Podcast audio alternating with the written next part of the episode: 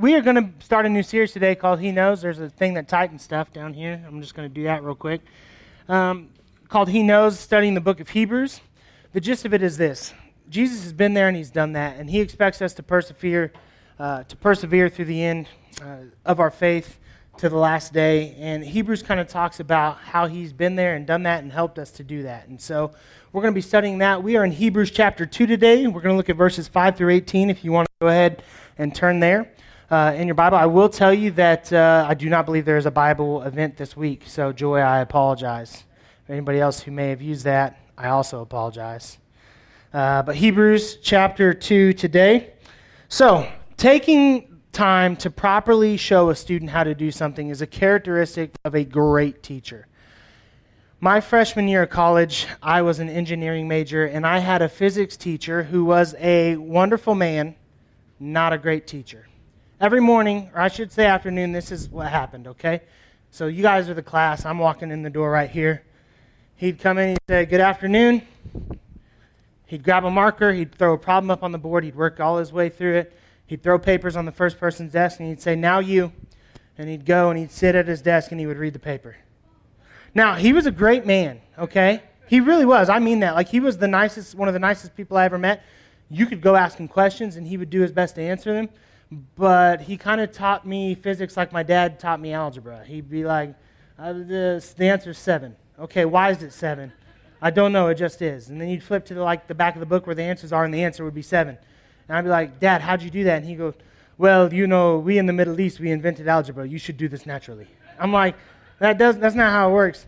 But somehow I think my physics professor thought that, like, through the process of osmosis, we were going to learn physics and that just wasn't the case. wasn't for me, wasn't for a lot of people in the class. To tell you how things worked there, I never got above a D on any exam, and I ended the class with a B plus. So he's like, "You're doing great compared to a lot of the other kids," and I was like, "That doesn't make me feel any better because I still don't know how to do physics, and one day I'm going to be building bridges." So uh, career change happened. Regardless, regardless of all that, uh, Jesus, he was a great teacher. And not only did he know the right things to do, but he dedicated his entire life to showing us how to accomplish them. As I said, we're going to be in Hebrews chapter 2, verse 5 through 18. And as I made a habit, I'm going to go ahead and read that for you now. This is what that has to say. It says, It is not to angels that he has subjected the world to come, about which we are speaking, but there is a place where someone has testified.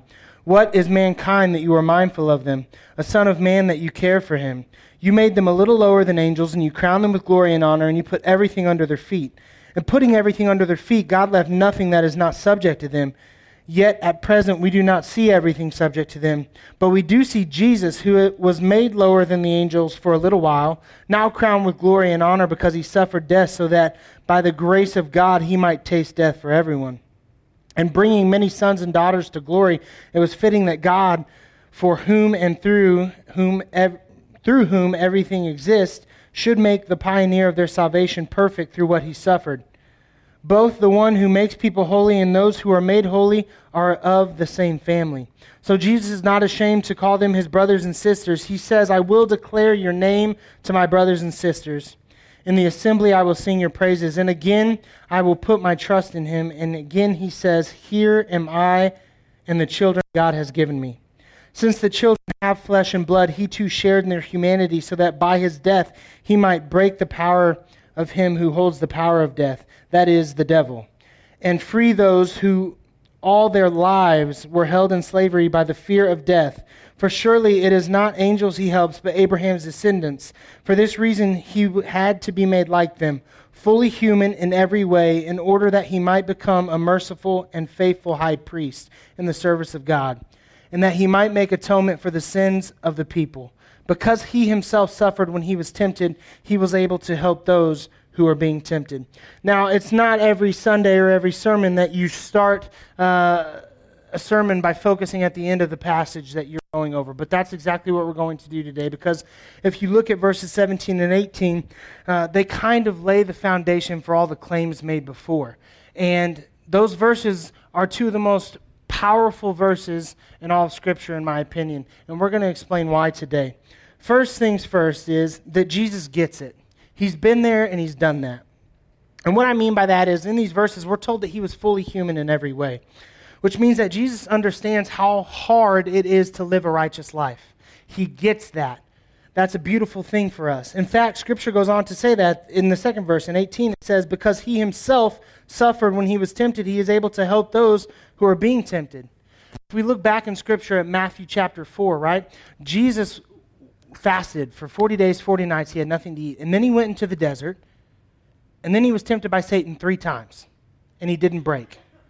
Okay, that was like the beginning of Jesus' ministry. That was the beginning of him saying, I'm about to change the world. Because he faced something that every human who's ever lived before him has faced, and he didn't fail temptation from the devil.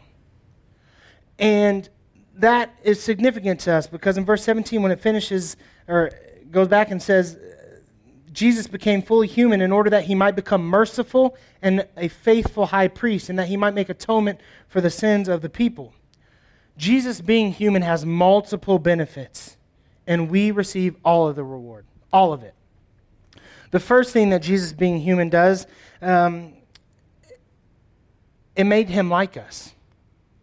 And I don't mean like us as in like Jesus didn't like us before, now he likes us. I mean, it made him similar to us, okay? Jesus faced temptation, he felt anger, he was loved, he was hated, he was killed. He went through this full spectrum of the human experience. He went through it all. Now, why is that important to us? We all go through things in life, right, where we, we have maybe that one individual who's like ready and willing to offer their advice, but they've never quite been through the situation you've been through. You know what I'm, you know what I'm saying? Like you can equate that to something in your life. When I think about my life, I think about um, the first pregnancy Jarek and I had with Cordelia. It was really bad. We've been over this. They both almost died, all that stuff. Um, and you would have somebody come up and they'd be like, "Oh, I totally get it. I had really bad heartburn," and you'd be like, yeah, it stinks, but that doesn't quite equate. And they'd be like, I got over that by doing this. And you'd be like, yeah, that, again, wonderful, but heartburn doesn't equate to death of you and the baby. And so I appreciate like you caring and wanting to have something to say to us and like trying to make us feel better, but it just, that doesn't work. But when somebody can come up to you and say, look, I know what you're going through. We had our child premature too, and I actually had the, the same condition, and I almost died as well, and it was scary and awful, and not the start we wanted to our pregnancy, and just everything didn't go the way we planned. Like that hits home. We understand that. We get that. And so when somebody's been through an experience that you've been through, when they tell you, hey, this is how you should live your life, or this is how you should do things, it just means more. And so it'd be one thing for Jesus to sit up high on his throne in, in heaven and say, guys, do this, do this, do this, do this, do this. And us just be like, you don't get it. You don't know what it's like. But Jesus does know what it's like. He's been through those situations. He's been through pretty much everything you can think of. And in those situations, every time he showed us how to react, how to respond, how to be godly in our response. Because we're told throughout Scripture that Jesus never sinned. And so if he had all these different responses and he never sinned, then we can look at how he behaved and say, you know what, that's an okay way for me to behave too. That's an okay way for me to behave too. Because he was man, he developed compassion and mercy because he understood what it was like to live as a man. That scripture tells us that exactly. And you know what? I I just have this to say. If Jesus can cut you some slack, you can cut you some slack. If Jesus can cut you some slack, then you can cut you some slack too. I think we've all been in situations where we are just petrified to fail, right? We're just petrified to fail at our faith. We don't want to disappoint Jesus again. We don't want to sin again. We feel dirty and despicable and why can't I just get this? Like, I'm not good enough for Jesus. But Jesus lived his life perfectly, yes, and we'll learn about why that took place in our next benefit, but he lived life just like us so that he could say, Man, I get that. Like maybe I didn't choose to go that way, but I, I understand the temptation behind it. Like when I had not eaten for 40 days and 40 nights, and the devil came to me and said, Hey, you could turn that rock into a loaf of bread. Like, yeah, I can. You know what I mean? Like maybe I do. Now, he didn't choose to fall to the temptation, and a lot of times we do, but that doesn't mean that we can't be with Jesus. That doesn't mean that we can't continue in a good relationship with Jesus because Jesus gets it. He understands. He is merciful. He lived his life that way so that he could know what you're going through. That's a phenomenal thing. And the third thing that's so special about Jesus coming down in the human form is that he was able to rescue the human form because of it. Think of the sacrificial system that took place throughout the Bible before Jesus made the ultimate sacrifice, right? It was never good enough. It wasn't like there was one sacrifice for all. It's not like you could take your best fattened calf, slit the throat, drain the blood, burn it, God forgive you of your sins, and then everything just goes great from then on out. It's like the next time you screwed up that way, you had to go get your, your fattened calf and cut the throat and burn it and give the offering. But Jesus was a perfect sacrifice, and he worked. He worked as that perfect sacrifice because his life was of equal or greater value to ours. Now, just if you have that question, it, it was greater value. It's not equal. I'm just making the point that he was of equal stance. He was human, we were human. He made that sacrifice once and for all. It worked. And if Jesus wasn't fully man, then that doesn't work that way. Here's the thing. When we think about this, like doves don't equate to, to cattle, cattle don't equate to, to humans. It just it doesn't work. And the reason it doesn't work is because man has been set apart. Now, Scripture is really clear about that. Second thing I want you to learn, like the, the second main point today, is that to be human is to have power. To be human is to have power. Now, I want to be very clear. This is not some prosperity gospel. That is not what's taking place here today. Um, this is biblical precedent. Okay, it's in the Bible. If we look at verses 5 through 8 in our chapter today, it says, It is not the angels that he has subjected the world to come, but which about which we are speaking, but there is a place where someone has testified, What is mankind that you are mindful of them? A son of man that you care for him? You made them a little lower than the angels. You crowned them with glory and honor and put everything under their feet. And putting everything under them, God left nothing that is not subject to them. We have been given dominion over creation. Over this world, we have power. Now, it's not perfection because Adam and Eve screwed that up. And this, this passage makes that clear too. One day, we're going to like get to experience this in all its glory, and it's going to be amazing, and it will be different than everything that we've ever had, but that takes place at restoration. But Scripture still makes it very clear that there is power given. If we look in Matthew chapter 17, verse 20, it says, Truly I tell you, if you have faith as small as a mustard seed, you can say to this mountain, Move from here to there, and it will move. Nothing will be impossible for you. Now, I was going to bring a mustard seed in today, but quickly realized that I would lose it when I lost it. Okay? Those things are tiny. They're not very big. You should go home and Google it. They have lots of pictures. They show it. It's in like this tiny little speck in the palm of a hand. Almost looks like a flea. I mean, it's a tiny little thing. And here we have Jesus telling us that if your faith is that big, you can literally tell a mountain, get up and move, and it will do it. Then he goes on to say in Matthew uh, 21, Jesus withers a fig tree, right? And the, his, his disciples that are with him are just like, oh, that was awesome. I want to do that. And he, he goes on and says, Look, I tell you, if you have faith and do not doubt, not only can you do what was done to this fig tree, but you can but also you can say to this mountain, Go throw yourself into the sea, and it will be done. If you believe, you will receive whatever you ask for in prayer. Then we look at Peter walking on the water in Matthew chapter 14, verses 27 through 31. And it says, Jesus immediately said to them, Take courage, it is I, do not be afraid. Lord, if it's you, Peter replied, Tell me uh, to come to you on the water. Come, Jesus said. Then Peter got down out of the boat and he walked on the water. He, literally, he was actually walking on the water. Okay? Talked a few weeks about how I could never do that. Faith isn't good enough, apparently. I've just learned that. But I said I can float really well right? Remember that? But Peter literally walked on the water until he saw wind and waves and he started to freak out and he started to sink. And then Jesus goes on to say, after he reaches out his hand and he catches him, he goes on to say, You have little faith, why did you doubt? And so we see that as human beings, if we have faith, we have power, right? To be human is to have power because we do have dominion over this world. God gave that to us, He put it to our charge. How this thing turns out is largely an effect of what we do. The Bible also talks a lot about God's provision. In Luke chapter 12, verse 24, it says, Consider the ravens. They do not have. Uh, they do not sow or reap, they have no storeroom or barn, and yet God feeds them. And how much more valuable are you than birds? And then in, Luke 12, 27 to 28, a couple verses later, it says, Consider how the wildflowers grow.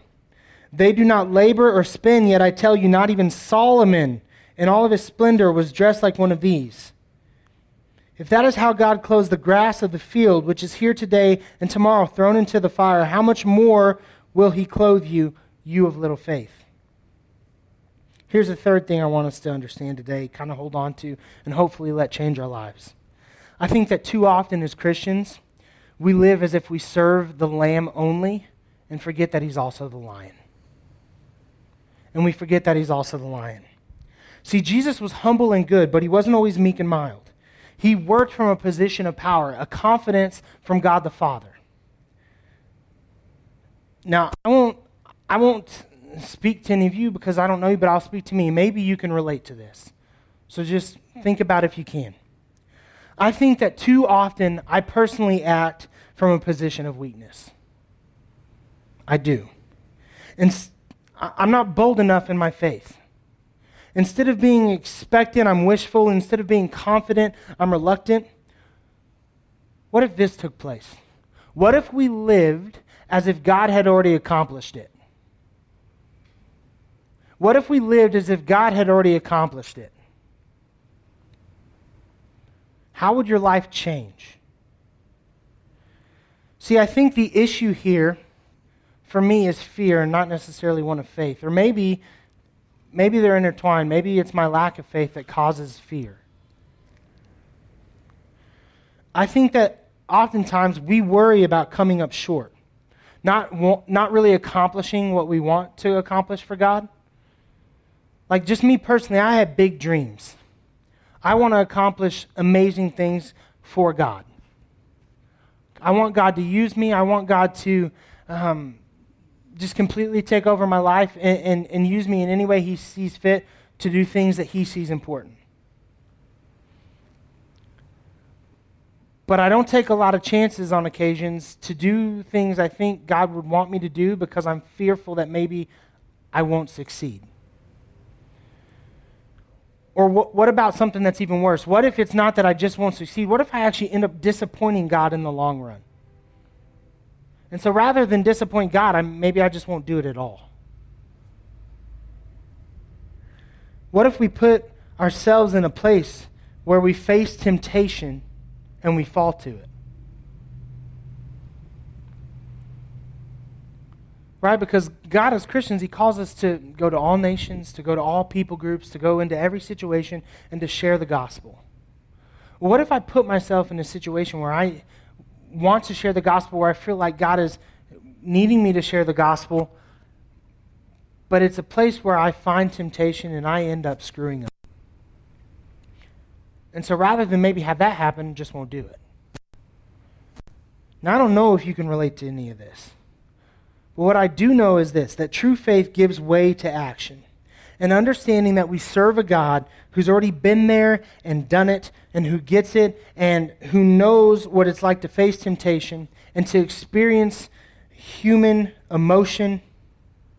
And furthermore, did it all so that he could better understand us, should only be encouragement. Should only be encouragement. I don't know if you kind of feel like things have jumped around here today, um, I kind of felt that way as I was writing up this sermon. I was just kind of following the scripture. I was like, man, it kind of jumps to here and here and back. How does this all tie in? And I prayed about that all week. God, how does this all tie in? And this is what I came up with. See, Jesus came to live as a man to better understand us and to show us the way. In doing so, he secured our position as children of God. Even in this scripture that we're studying, he calls us brothers and sisters. And he gave us this inheritance, right, which won't fully be experienced until the restoration. But he gave us this inheritance where it talks about having everything under our feet, being just a little lower to the angels, right? And he gave us this, this, this home in heaven. He gave us this inheritance, which won't fully be recognized until the restoration, so that we may learn from Jesus, our brother and teacher, and be bold in our faith. That's how it all ties in. When you think about it, Jesus came to, to learn what it's like to be us. Not as like, uh, nana, nana, nana, I did it perfect, why can't you? But so to say, I totally get it, and you need to let that go. So often in faith, I'm just petrified by my sin. How can I be what God wants me to be if I continue to sin in whatever way? Like I said, I wasn't going to do that again five minutes ago. I just did it. And I, that a lot of times makes me like pull away from Jesus, pull away from God. As if, man, I'm just embarrassing them. I'm not good enough to be in their presence. And Jesus is saying, hey, you don't understand. You're not getting it.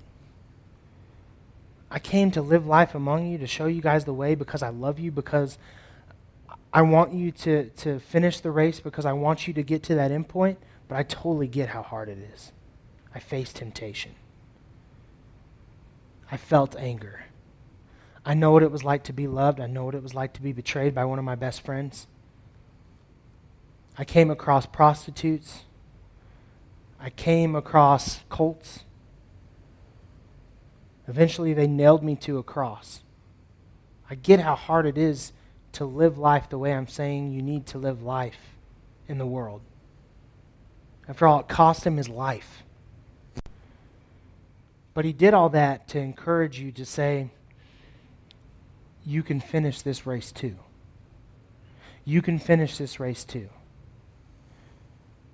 And every little hiccup is just a speed bump, it's not a roadblock. So persevere to the end. something that if you've been here before, I'm sure you've heard, but I want you to hold on to. Hear and follow Jesus.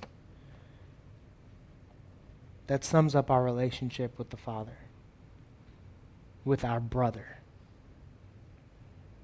Hear and follow Jesus. I want you all to stand with me as I pray, if you will. And uh, after I get up done with that, the uh, band will be up here ready to lead us further in worship today, if if you say, you know what, I realize I didn't have a relationship with Jesus, I, I, just don't have one, and I want one. I want you to come talk to me. I will be standing right over here to the left by the bar where the drinks are. I want you to come speak with me about it. Maybe you say, hey, look, I, I do have a relationship with Jesus. I have been through it, but I faced those hiccups, those speed bumps, and it caused me to pull away, and I really just need to rededicate my life to Jesus, to, to what it is that He wants from me, and I want to do that. Maybe you've enjoyed your time here at Crosspoint. You're interested in becoming a member.